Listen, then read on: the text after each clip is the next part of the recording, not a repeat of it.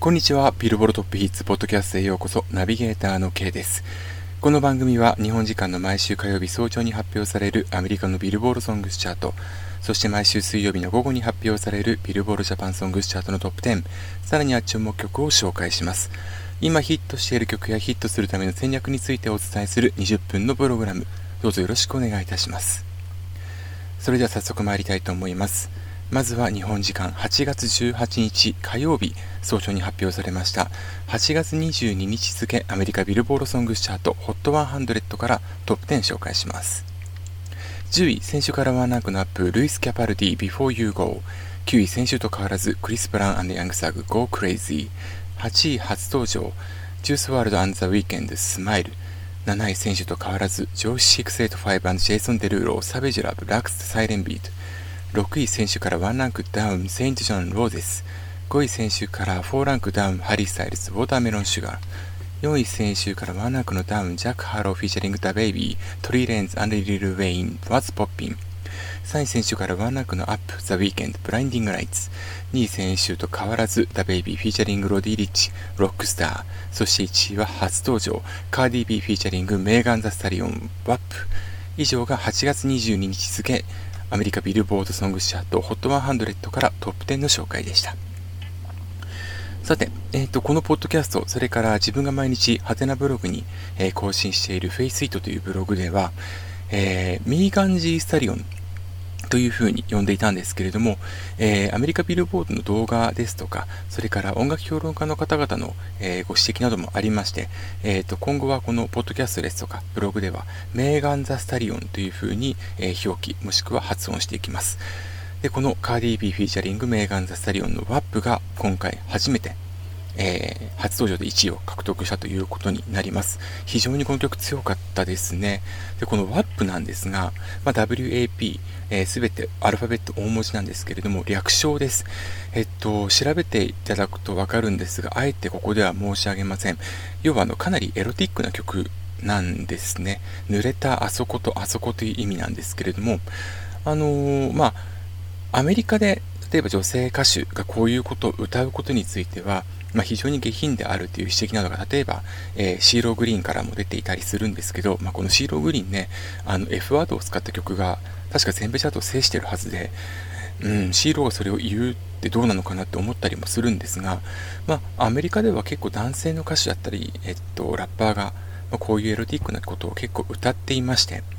えっと、自分が印象深いのはですね1997年ですか、えー、男性 R&B グループの NEXT がえー、 Too Close という曲を全米1位にしたんですけれども、この曲かなりあの言ってることが卑猥だったりしてですね、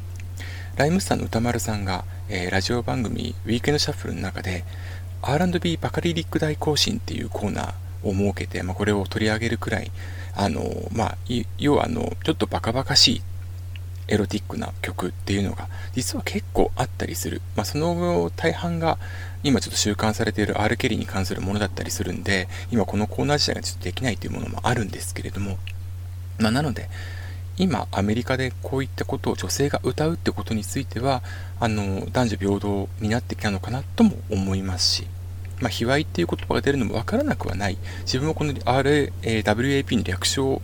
ね、正式名称はちょっと言うのちょっとはばかられるというか、言えないなと思ってしまう部分もあるんですけれども、まあ、しかし、こういう曲が1位になるっていうのは、それだけ、えー、女性の地位向上というか、というものを成し遂げられたんじゃないのかなっていうふうに思ったりもします。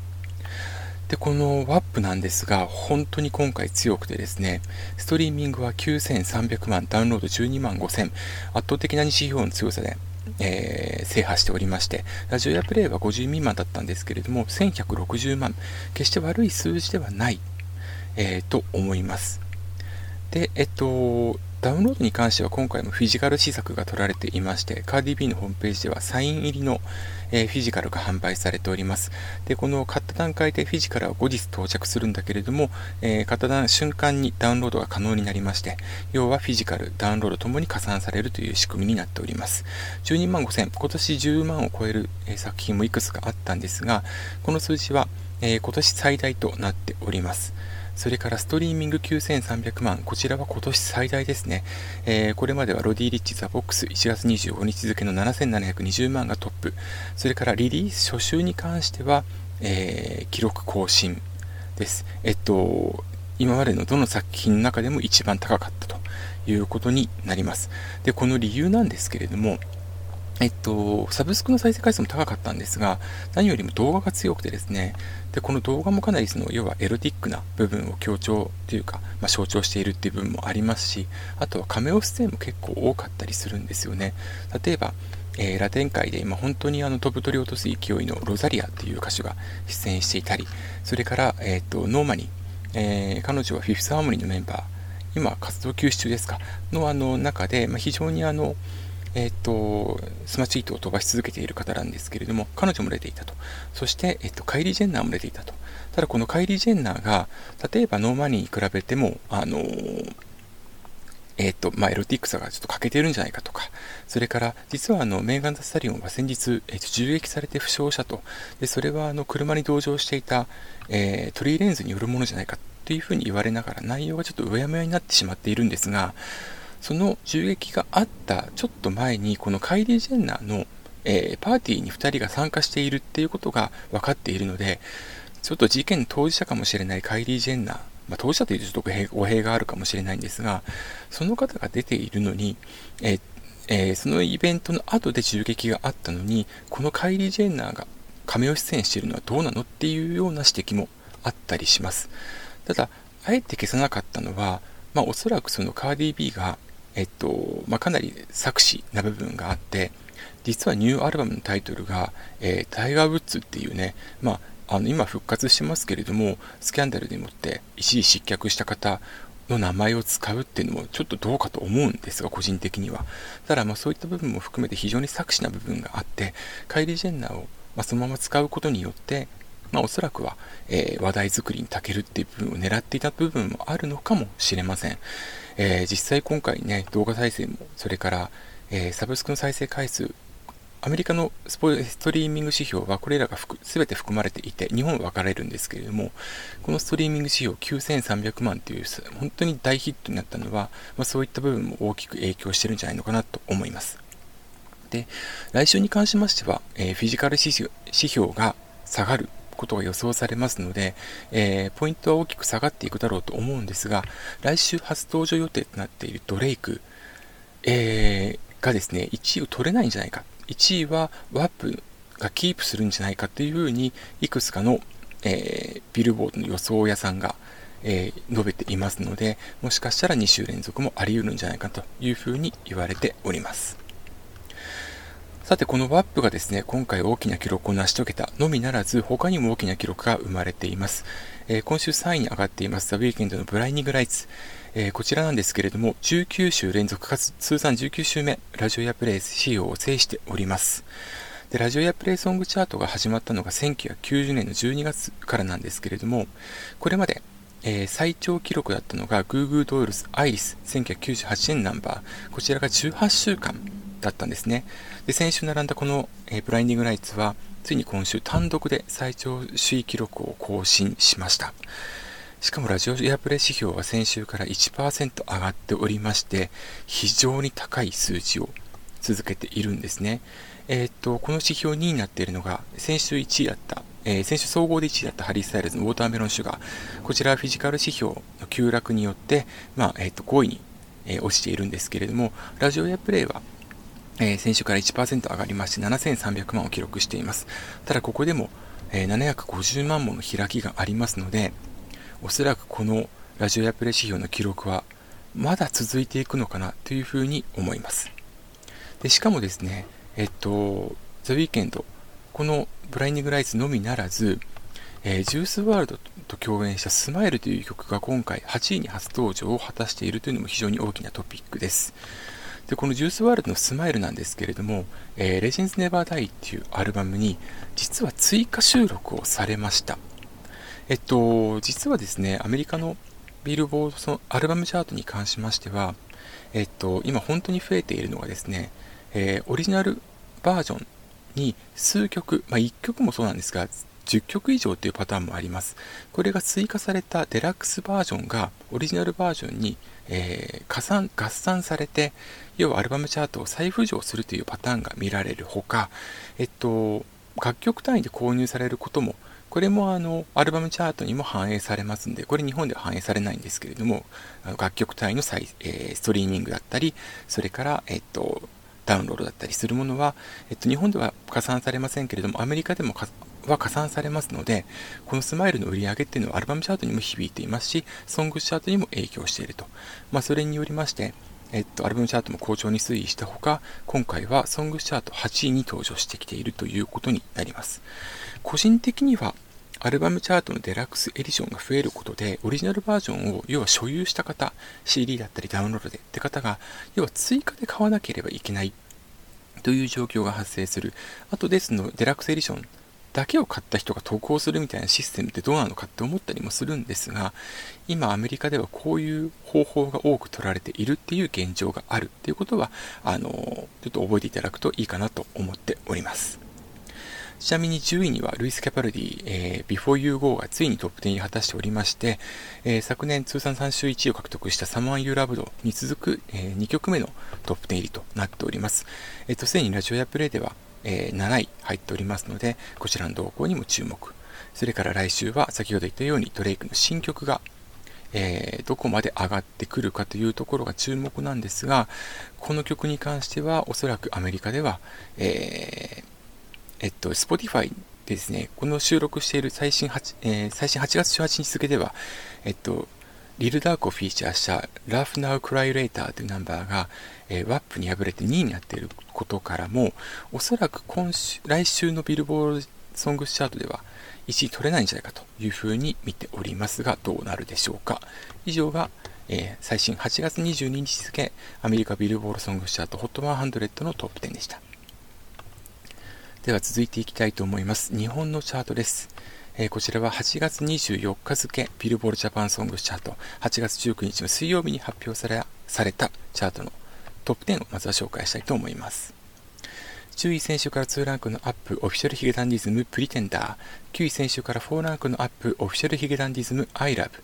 8位先週と変わらず米津玄師、 Lemon。7位先週から2ランクのアップ、あいみょん、裸の心。6位先週と変わらず NiziU、 Make you happy。5位先週からワンランクのダウン、オフィシャルヒゲダンディズム、 HELLO。4位先週からワンランクのアップ、エイト、香水。3位選手と変わらず米津玄師、関電。2位選手と変わらず夜遊び、夜にかける。そして1位は先週100位圏外、えー、300位以内だった曲が CD,、えー、CD セールスに伴いまして1位になりました。2020スマイルでした。ジャニーズ事務所の、えー、所属15組総勢75名によるチャリティーユニット2020のスマイル。こちら6月の下旬にえ、ダウンロード、それからストリーミング、サブスクですね、え、こちらの方が、え、年内限定で解禁されまして、え5位に入っていたんですけれども、えその後、2週後には100位圏外となってしまっていたんですが、今回シングル CD セールス40万超えまして、えそちらが大量加算されたことによって、今回1位に登場しています。ちなみに先週1位だったセクシーゾーンのランに関しましては今週20位にダウンしておりまして、ポイント前週比も14%台ですか。えっと、これまでの作品とそんなに、えっと、大きく変わらないポイント前週比という風になっております。えっと、今回の、えー、スマイルに関しましても、えっと、シングル CD セールスがですね、チャート構成比の8割前後となっていますんで、来週ちょっと大幅にダウンするんじゃないのかなというふうに懸念しておりますし、ちょっと大きく懸念するところが、えっと、サブスクの再生回数に伴うストリーミング指標なんですね。で、こちらがですね、実は今回300以内に入っていないのがちょっと気になるところです。えっと、まあ、ジャニーズ事務所の所属歌手の作品は、まあ、嵐、それから、えっと、土本剛さんの一連のユニットに関しては、えっと、サブスクで解禁をされているんですが、まあ、嵐は解答はまだされてませんけれども、それ以外はまだね、あの解禁されてないんで、えっと、サブスクの再解禁がどういうふうに、えっと、CD の発売に伴って上がるかどうかっていうのは非常にあのサンプル例が少ないんですけれども、まあ、今回はですね、要は先行という形で、えっと、配信されて、で、シングル CD がその後リリースされたんですが、えっと、サブスクの方が300に達してないというのはちょっと個人的には気がかりだなというふうに思っているのと、それから、ミュージックビデオがショートバージョンでも配信されていないので、今回は加算されていないという形になります。来週なので、えっと、接触指標群が伴って、えっと、配信されてないっていうことになると、えー、ダウン幅が大きくなることもちょっと懸念されます。はい。えっと、一方で、えっと、今回、米津玄師さんの作品が、えー、3位、関連キープしていまして、ポイントは限りなく100%に近い、えー、数字、本当にわずかしかポイントを落としていないということになりますし、それからオフィシャルヒゲダンディズム、えー、 Hello、I Love、Pretender 3曲がトップ10入り果たしているほか、実は今回大量にえっと、楽曲が上がってきていまして、これはあのビルボードジャパンの記事、それからポッドキャストでも、えっと、発表されて紹介されていましたけれども、えー、8月10日の月曜日、集計期間初日に TBS テレビの方で放送されたカウンター TV ライブライブの中で、およそ1時間のえー、ヒゲダンフェスというものが開催されて、8曲フルバージョンで披露されました。えー、その披露された曲などを中心に、えー、本当にポイント全周比が、えどれも上がっているということ、プラス115万キロのフィルム、この曲もフルでこうあの今回披露されましたけれども、えこの曲が主題歌に起用された映画も公開されたということで、え115万キロのフィルムのポイント前週比は156.8%、という風になっております。5376ポイントを獲得しているんですね。えちなみにハローに関してだけは、えっと、ポイント前週比77%になってるんですが、これはあのシングル CD セールス加算2週目でこのポイントっていうのは非常に優秀だと言えます。えっと、シングル CD セールスだけでいくと、えっと、セールスは先週に比べて24.3%、ということで7割以上下がっているんですが、それに対してポイント、全体のポイントは2割ちょっとしか落としていないっていうのは非常にこれ優秀だと言えます。はい。なので、まあ、あの今回の、えー、ヒゲダンフェスの影響が本当に色濃く出ているっていうことがはっきりしたと思います。これについては詳しくは、え、ー、と、8月20日木曜日のブログで、えー、取り上げる予定ですので、ぜひチェックしてください。それから米津玄師さんが、えっと、8月5日にサブスク解禁しまして、えっと、今週が初めてそのサブスク解禁に伴うストリーミング、え指標1週間丸々、え加算されたということになりますので、まあ、勢いが若干落ちていたとしても、ポイント前週比、えっと、総合50以内に入った曲はいずれもですね、え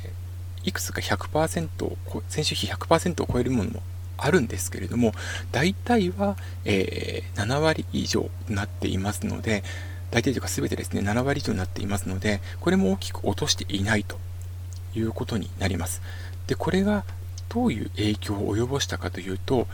明らかにポイント、えーと、全体のポイントが上がっている。これ実は先週8月の13日からのブログエントリーでも述べたんですが、米津玄師さんのサブスク解禁効果というものがポイントの押し上げにつながっていますよっていうことをお伝えしたんですけれども特に今回、えっと、影響を及ぼしているのがまずサブスクの再生回数なんですね。えっと10位におけるえー、ストリーミング再生回数の推移を見てみますと、今週先週がですね、441万、これあの最大を更新したんですが、今週は461万2552っていうのがストリーミング指標10位の再生回数となっております。これも、えっと、再生回数では最大となりました。でさらに、えっと、総合ソングスチャート50位のポイントもこれ先週が2386でポイントを更新していたんですが今週はさらに上回って2391となっていますここから何が言えるかっていうと、本当に米津さんのそのサブスク解禁効果だったり、それからヒゲダンフェスの効果が、これはあのサブスクレスとかにも大きく現れることによって、やはりこのサブスク、まあ、あとは動画再生などのその接触指標を中心に、あもちろん所有指標も上がったんですが、これらが大きくそのポイント底上げにつながっているっていうことなので、あのそのメディアで発信された、まあ、ことが、そのすぐその接触指標につながっていけば大きくポイントが伸びるし、逆に言えば、その接触指標を充実されてないと、一そのポイントがあったとしても埋もれてしまうってことがあるので、ここは非常にもったいないなっていうふうに接触指標をね、あの、充実させてほしいなっていうふうに思っているところです。まあ、こちらについては8月20日の付のブログで紹介していきます。ぜひチェックしてください。以上、8月24日付のビルボードジャパンソングシャトップ10でした。というわけでビルボードトップヒッツお送りしました。また来週お会いしましょう。お相手は K でした。